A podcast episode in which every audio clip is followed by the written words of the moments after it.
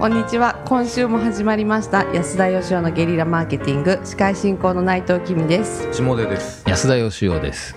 今週は安田さんから、えー質問は読むなと強制されまして、えーちょっと質問を読むことができないんですけれどもどうしたらよいですか？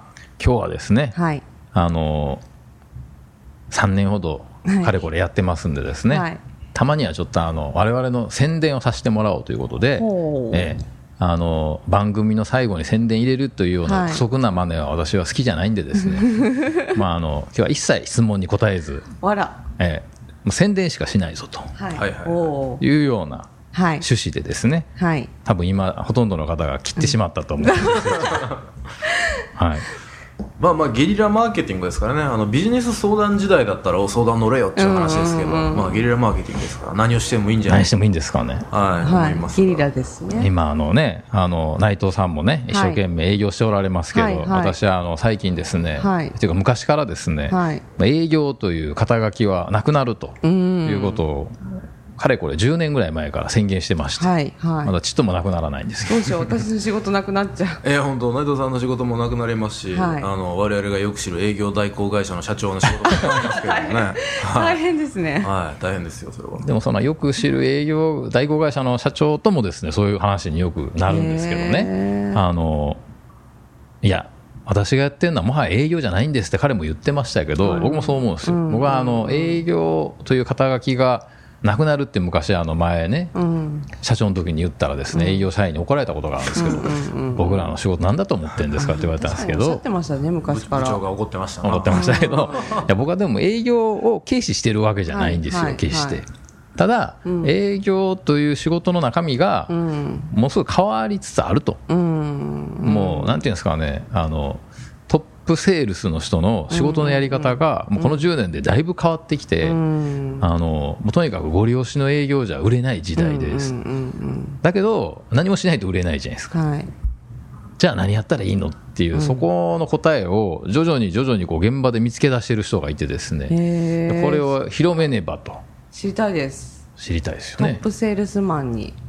なりたい。はい。私はなりたい。私はなりたい ちなみに内藤さんはどんな営業をされてるんですか？どんな営業？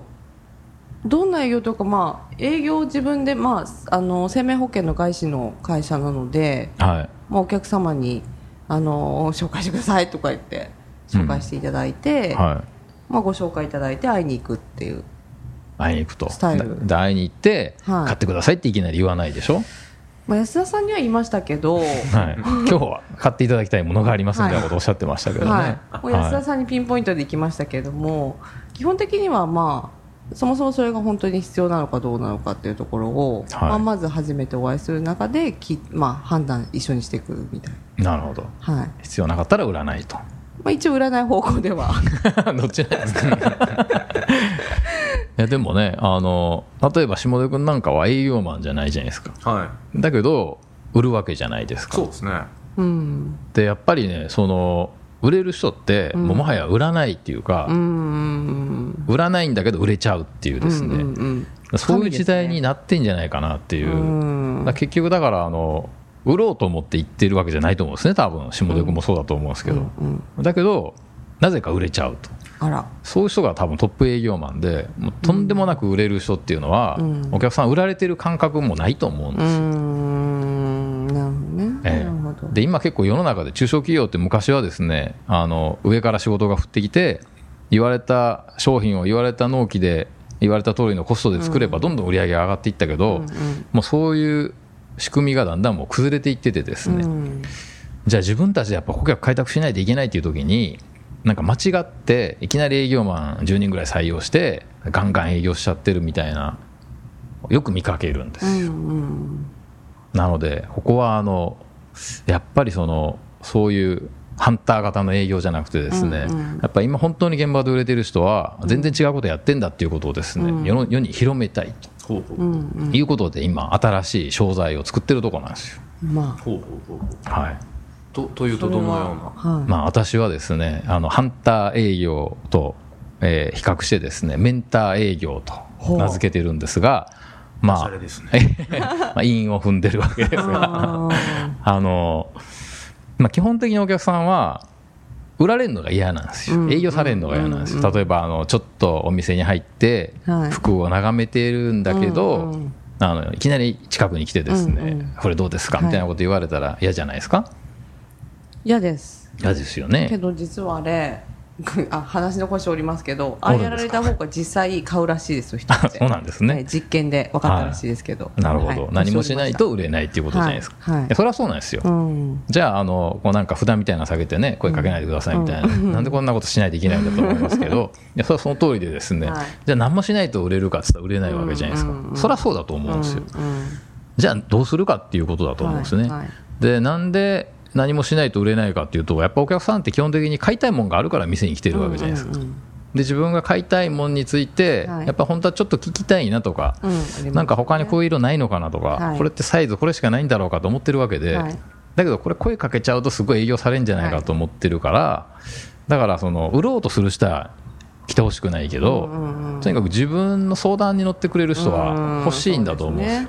確かにだからお客さんはあの基本的に自分で見つけて自分で選んで、自分で決意して買いたいわけじゃないですか、はい。人に背中押されたくないわけで、うんうんお客さんが求めてるのは多分営業マンじゃなくてこう究極の相談相手なんですよね。で僕いろんな業界のトップセールスの人に聞いたら、はい。例えばウェディングの業界とかも、うんうんうん。その結婚式場を見に来たら、はい。ここを案内してこういうトークをやってこういうふうに言って、で見積もりの話しろとか決まってるんですけど、その通りやってる人でトップセールスになってる人ってあんま見たことないです。よ、ですごい人ってですねやっぱり一人一人その人があのどういう人生歩んできたのかとかですね、でどういう家庭を築きたいのかとか、誰のために結婚式したいのかとかいろいろ聞いていくんですね、そしたらその人が本当になんか必要な優先順位っていうのが、なんかその立地とか施設とかじゃなくって、この来てくれるおばあちゃんを喜ばせることだったりするわけで、そして相手がこうだんだん相談してるうちにですね、あ自分がやりたい結婚式はこれだったんだってこう気づくわけで、はい。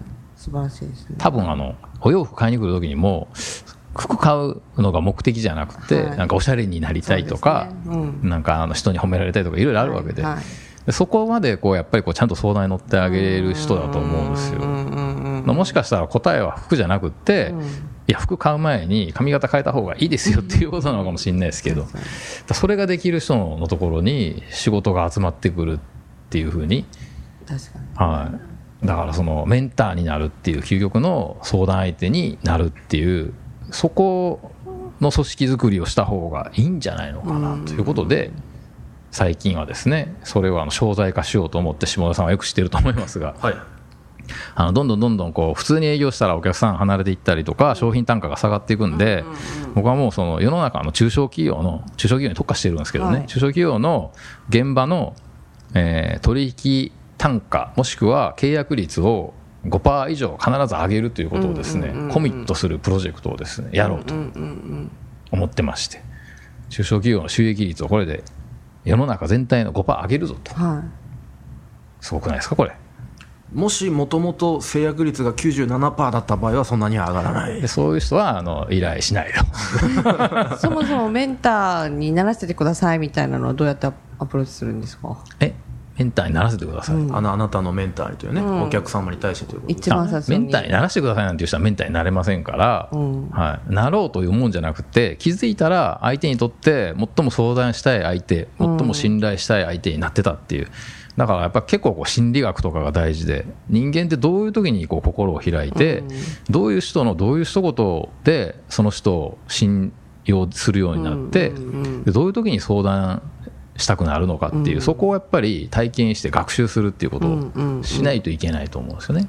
はい。そういう学問的裏付けというかロジックみたいなところから組み込んでるわけですね。そうそういうのを専門にこう研究している人がいて大体ねそういうあの優秀な講師さんみたいな人は、まあ、大企業の特殊なところのこう顧問とか研修とかやってるんですけど、そういう人をちょっとこう中小企業の世界に引きずり込んでですね、今までにないその研修っていうよりやっぱりプロジェクトで一回研修受けたって変わらないんで半年ぐらいのプロジェクトで組織を変えていくというようなことをやりたくて。なのであの営業ゴリゴリの営業会社には向いてないかもしれないんですけど、これから販売力強くしたいけどうちは営業が弱いんだという会社を手伝いたいな。と提案系というんですかね。そうですね。そういった業種業態であれば合うんじゃないかと、はい。まあ、結婚式もそうですし多分ご葬儀とかもね単価探せたりするし、はい。はい。はいまあ、いろんな仕事があると思うんですけど、まあまあ B2B でもあり得るでしょうしね。はい、あり得るでしょうね。そういう仕事があればですねぜひあの私に相談してほしいと い。う回でした。ああ、わえーブランドファーマーズのホームページもしくは安田義雄 .com から。はいご連絡いただけいたればだければ。質問していただいても答えますんで。あそうですね。なんかこういう時はどうなんですかみたいなね。質問をこの番組に寄せていただくっていうのもいいですね。はい。まずは。はいということでなんか内藤さんがより詳しく話を聞きたそうはいなんで、私ちょっとじゃあ個別で。はい。はい、じゃあ個別にお話聞きたい方ぜひ何らかの形でご連絡いただければと思います、えーということで今日は営業会でしたが、はい。これはあのゴリゴリの反対営業とは言わない。言いません。あ言いません。言いません。えーメンター番組と、はい。はい、いうことで、えーまたご相談いただければ幸いです、えー皆さん今日もありがとうございました。ありがとうございました。ありがとうございました安田義雄への講演依頼とブランディングのご相談はブランドファーマーズインクのホームページよりご連絡ください。また番組ではポッドキャスト番組を作りたい方を募集しています。ご興味のある方は podcastproduce.com よりお問い合わせください。よろしくお願いします。